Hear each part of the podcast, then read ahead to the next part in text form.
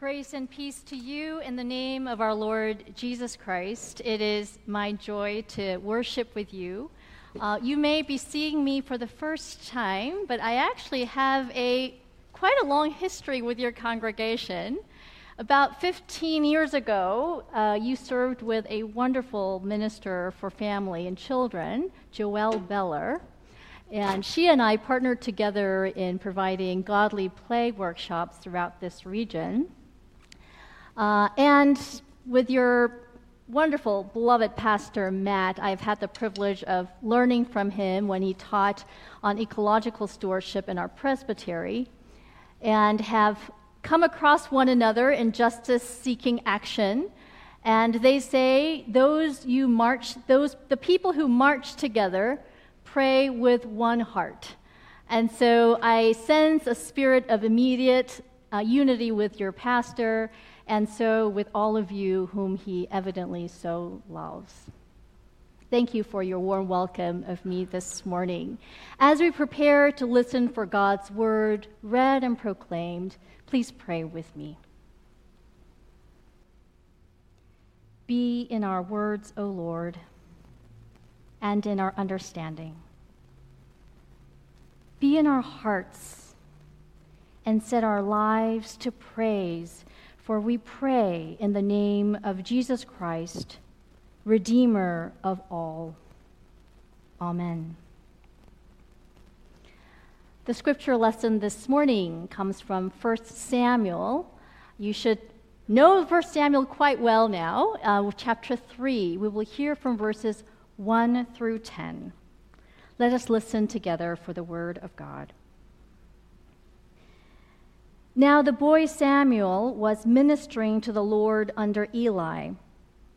The word of the Lord was rare in those days, visions were not widespread. At that time, Eli, whose eyesight had begun to grow dim so that he could no longer see, was lying down in his room. The lamp of God had not yet gone out, and Samuel was lying down in the temple of the Lord where the ark of God was. Then the Lord called, Samuel, Samuel. And he said, Here I am, and ran to Eli and said, Here I am, for you called me. But Eli said, I did not call you. Lie down again. So Samuel went and lay down. The Lord called again. Samuel. Samuel got up and went to Eli and said, Here I am, for you called me. But Eli said, I did not call you, my son. Lie down again. Now Samuel did not yet know the Lord, and the word of the Lord had not yet been revealed to him. The Lord called Samuel again a third time. And Samuel got up and went to Eli and said, Here I am, for you called me. Then Eli perceived that the Lord was calling the boy. Therefore, Eli said to Samuel, Go, lie down, and if he calls you, you shall say, Speak, Lord, for your servant is listening. So Samuel went down and lay down in his place. Now the Lord came and stood there, calling as before Samuel, Samuel. And Samuel said, Speak, for your servant is listening. This is the word of God. Thanks be to God.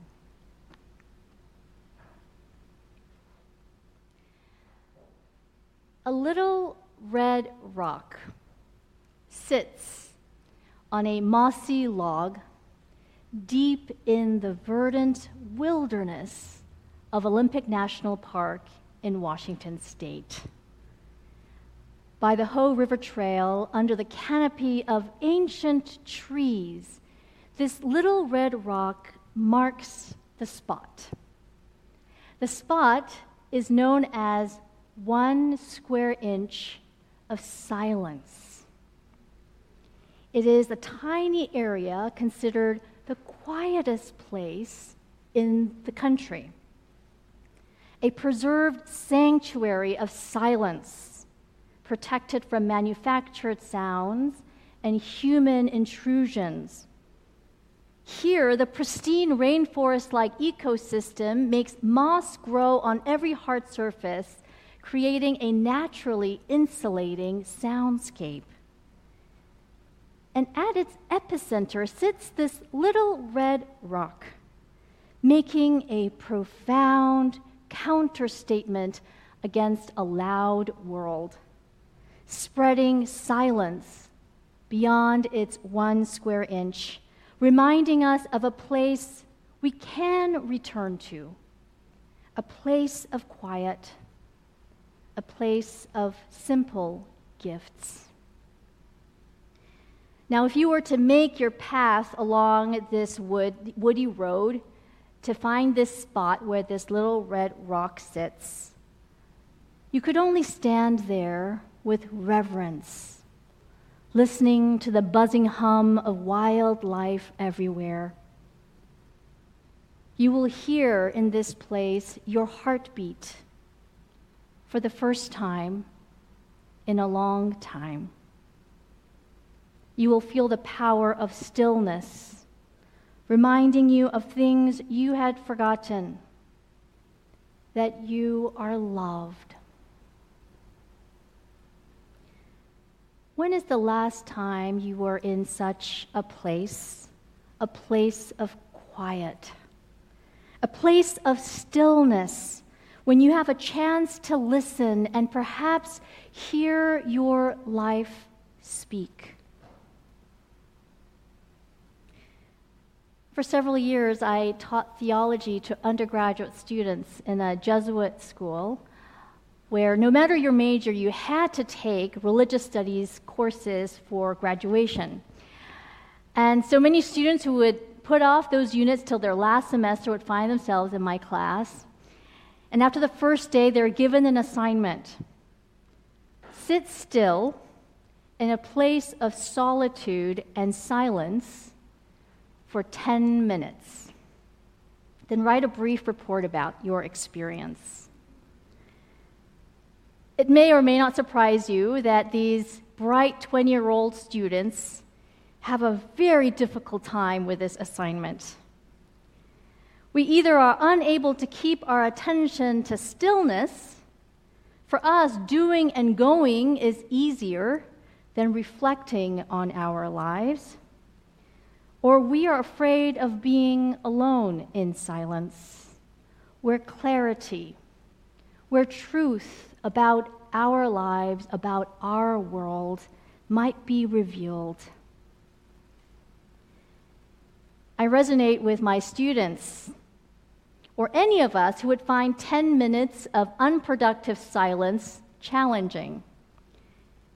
After all, we reflect the culture in which we live a pace of life not accustomed to silence or stillness or simplicity. We live in an era of accelerations and accumulation, competition and productivity, where we are to strive for this and for that. Our lives are wired and distracted, and there is so much in our lives, in our complicated world to be concerned about. But it is when we can stop from all the striving, all the trying, to step away and pause, even for just a few moments. From the demands of what seems so urgent in our lives, it is when we can stop and pause that we just might have a chance to be in a quiet enough, still enough place, a place where we can hear our heartbeat again. Here we will hear the honest condition of our lives, telling us that we are doing too much or doing things that are none of our business. or directing us to new things and to new places. We may hear from the very hidden places in our hearts telling us that we are exhausted, that we are hurting, that we are afraid.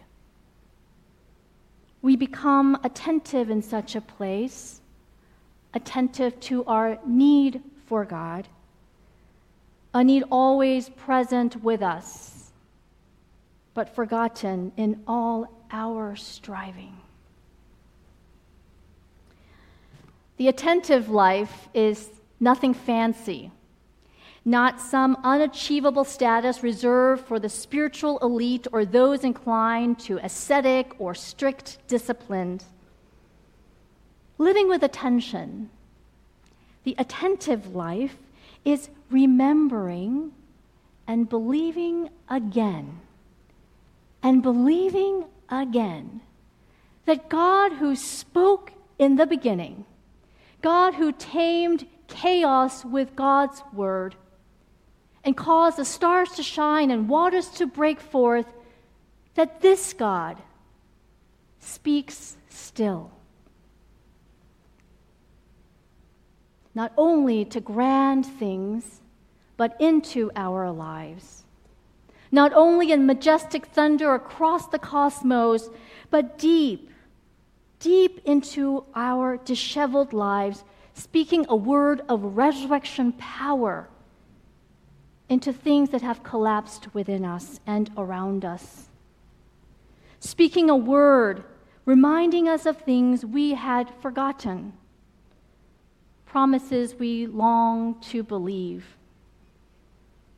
that we are loved that we are forgiven, that we are not alone. It is when we are attentive to our need for God who saves us that we will hear God who speaks still today, God who calls again and again, God who comes to dwell, to stay and live in the very places of our heartache and need. Israel was a place of heartache and need. But the people did not recognize their honest condition. The people lived according to what was right in their own eyes and believed that all was well. They did not recognize their need for God and leading them in this disregard of God was the high priest's own family. The sons of Eli, the high priest, defiled the temple and its worship. Eli's vision had grown dim. He could not discern clearly how to lead the people to faithfulness before God because he himself had lost his way. He, la- he lacked courage to speak truth as a priest, as a prophet, as a parent. Israel was in disarray and had forgotten its identity and vocation as the beloved of God. And the people were unable to hear God, for their attention was turned away to their own knowledge and pleasures. The Word of God was rare in those days, the scripture records. Visions were not widespread. It is into this spiritually desolate landscape that God's voice is heard by a young boy, Samuel, who lived with Eli the priest Samuel, who was attentive to the affairs of the worship of God, helping with all the priestly duties. I imagine Samuel swept every corner of the tabernacle grounds, and when supplies were needed, it was Samuel who went and fetched them. Samuel's diligent and eager posture that we come to see throughout the verses of the chapter that we read in today's text warms our hearts for this young, attentive boy, even across these thousands of years. To this Samuel, When the word of God was rare in those days, in the quiet of the night, to this Samuel God calls Samuel. Samuel. And when Samuel could not perceive that God was trying to get his attention, God calls again Samuel. When Samuel missed God the second time, God continues to seek Samuel again, calling Samuel. When Samuel could not discern God's voice calling him and missed the chance again a third time, God persists and this time, verse 10, the Lord came and stood there, calling as before Samuel, Samuel. When is the last time you heard the voice of God? Have you heard the voice of God? Most of us would not argue if someone were to write of our own time. The Word of God was rare in those days, visions were not widespread.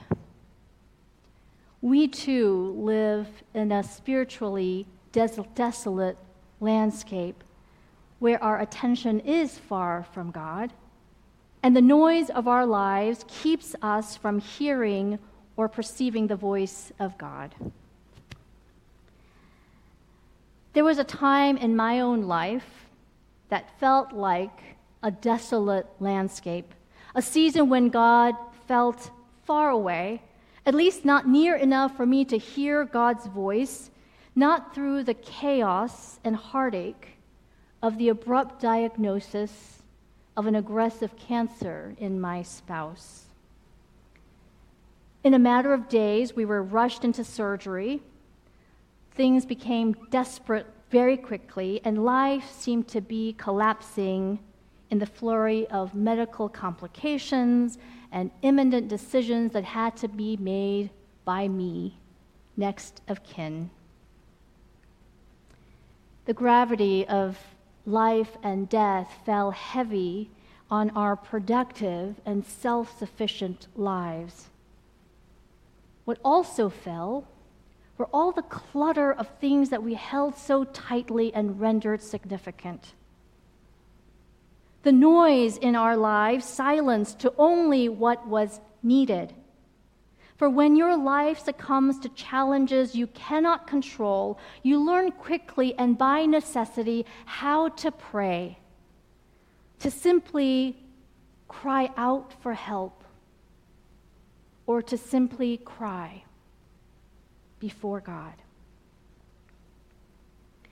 I had to learn to walk in the dark those fragile first days, the trying and grateful years that followed me and my spouse to this day. I became intimately, intimately acquainted with a kind of helplessness in ways that my able life never knew.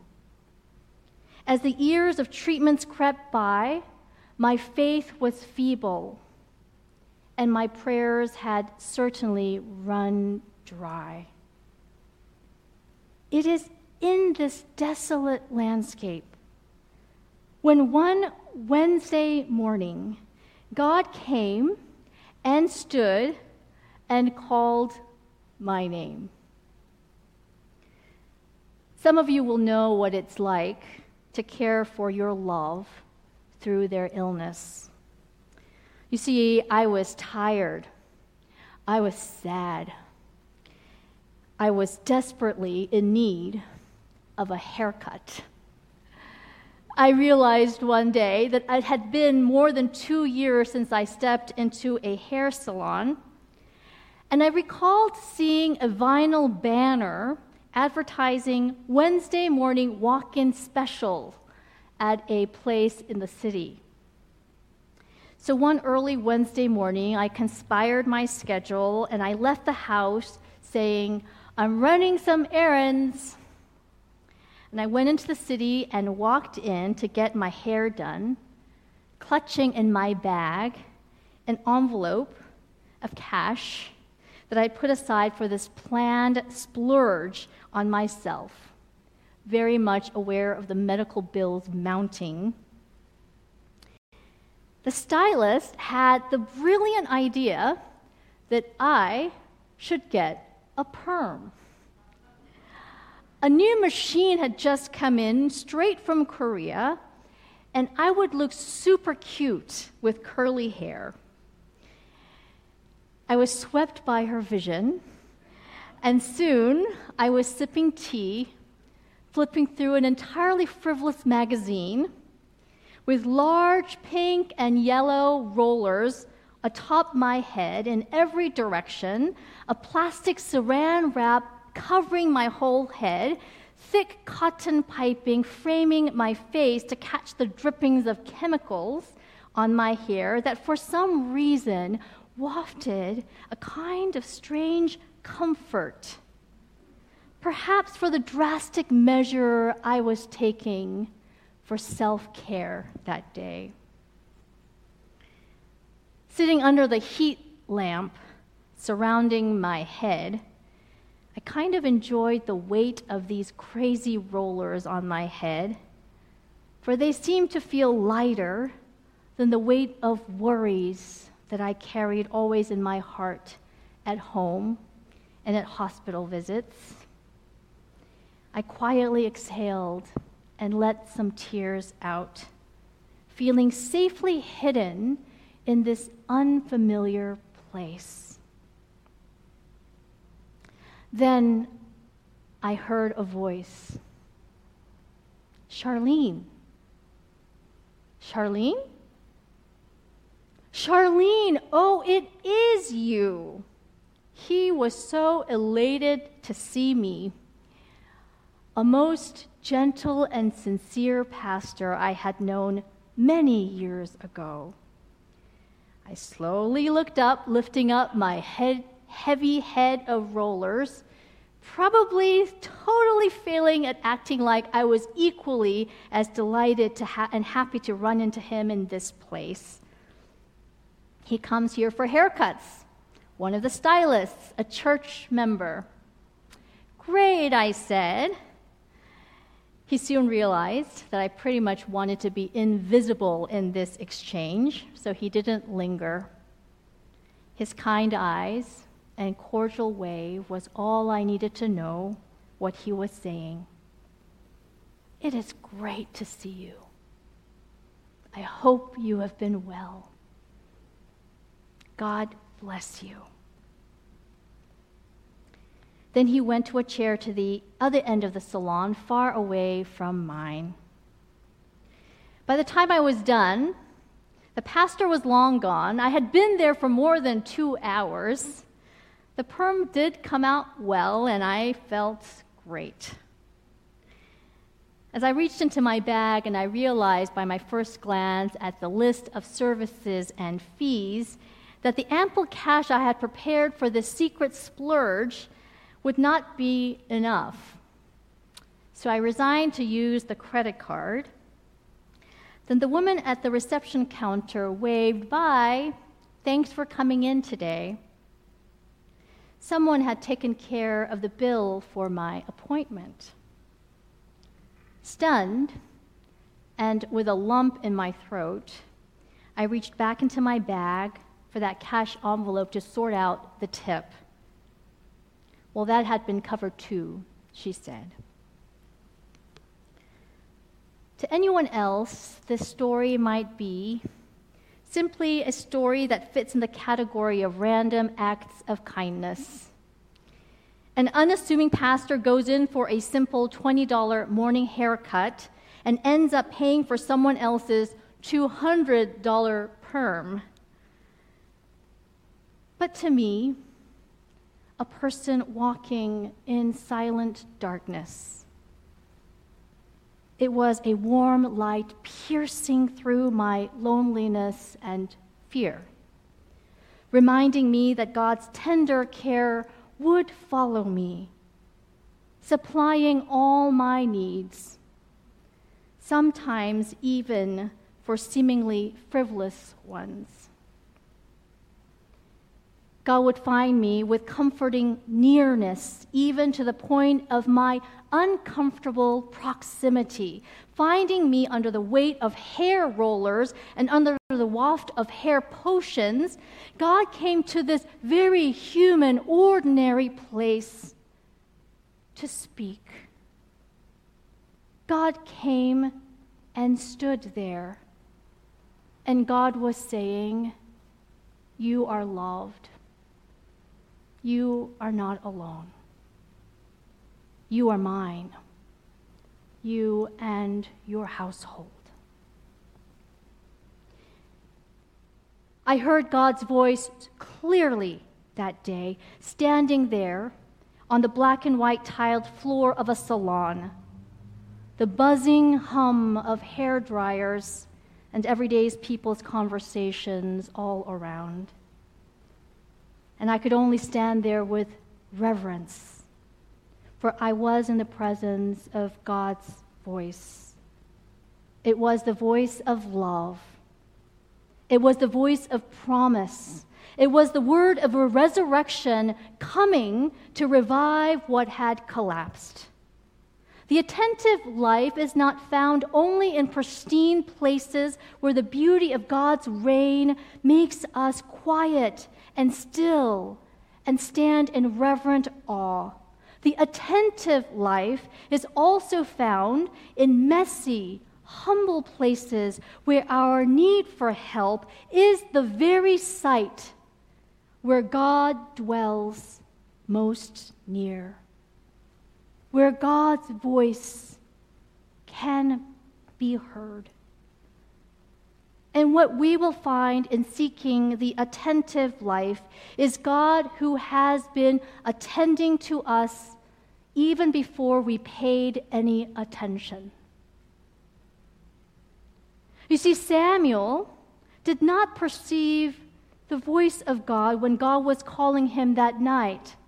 Because, as the scripture explains in verse 7, Samuel did not yet know God. Yet, of course, he was known by God. Even before Samuel was born, his life, his days were ordained by his Creator. When God called Samuel that night, Samuel did not yet know God. Yet God was always and ever with Samuel. For in the preceding chapter, when Samuel was still even younger, we read that boy Samuel grew up in the presence of the Lord. And that now the boy Samuel continued to grow both in stature and in favor with the Lord. God was tending to Samuel even before Samuel knew God. God saw and cared for Samuel even while Samuel was not looking. God's love is demonstrated in this that while we were still sinners, Christ came.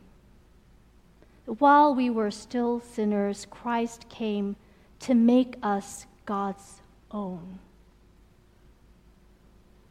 God's love is with us before we profess our faith.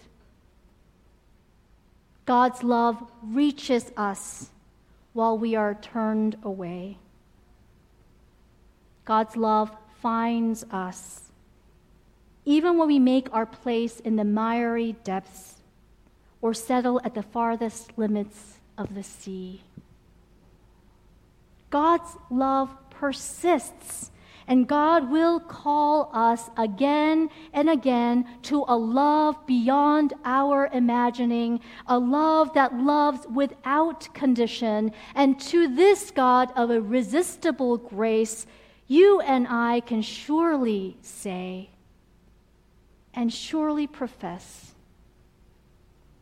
Here I am, Lord. Speak, for your servant is listening.